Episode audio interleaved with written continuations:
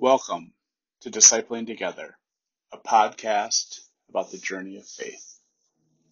I'm Pastor Dan Foster, a United Methodist pastor serving Amboy United Methodist Church, Grace United Methodist Church in Vernon Center, and First UMC in Winnebago, Minnesota.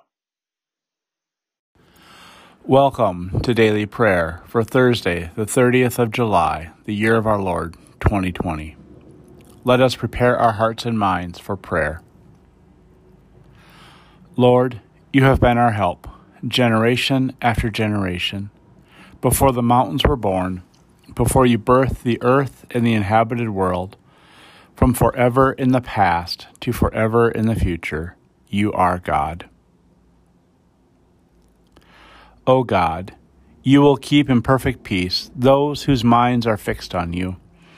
For in returning and rest we shall be saved.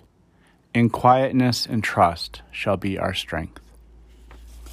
Our reading today is from Paul's Epistle to the Philippians, the fourth chapter. Paul says, I was very glad in the Lord, because now at last you have shown concern for me again. Of course, you were always concerned, but had no way to show it. I'm not saying this because I need anything, for I have learned how to be content in any circumstance. I know the experience of being in need and of having more than enough. I have learned the secret to being content in any and every circumstance, whether full or hungry, or whether having plenty or being poor. I can endure all these things through the power of the one who gives me strength. Still, you have done well to share my distress. You Philippians know from the time of my first mission work in Macedonia how no church shared in supporting my ministry except you. This is the word of God for the people of God. Thanks be to God. Amen. Let us pray. Gracious God, help us to be like Paul able to be content in any circumstance. And in that contentment, help us to speak out for those who are being treated unjustly, for those who don't have enough, that we may share with them so that they do have enough. And give us the uh, peace and the knowledge and the wisdom to be able to discern the ways of doing this as a whole society. In Jesus' name we pray. Amen. Let us pray now the prayer our Lord taught us.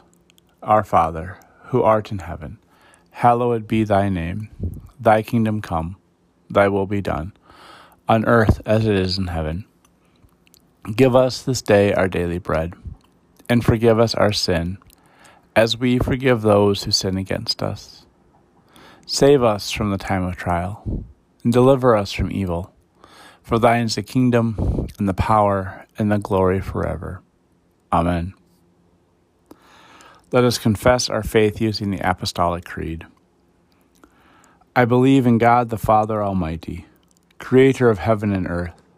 I believe in Jesus Christ, God's only Son, our Lord, who was conceived by the Holy Spirit, born of the Virgin Mary suffered under Pontius Pilate, was crucified, died, and was buried.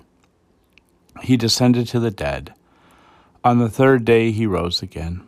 He ascended into heaven, is seated at the right hand of the Father, and will come again to judge the living and the dead. I believe in the Holy Spirit, the Holy Catholic Church, the communion of saints, the forgiveness of sins, the resurrection of the body, and the life everlasting. Amen. Let us pray. Lord Jesus Christ, you have come to us just as we are. You have discipled us in your kingdom ways. You have sent us into your world to be your hands and feet. Soften our hearts for your creation, that we may see you wherever we go. Unify our work with your work, as you are unified with God the Father and God the Holy Spirit. Amen. Now, go in peace and tend to your daily tasks. Amen.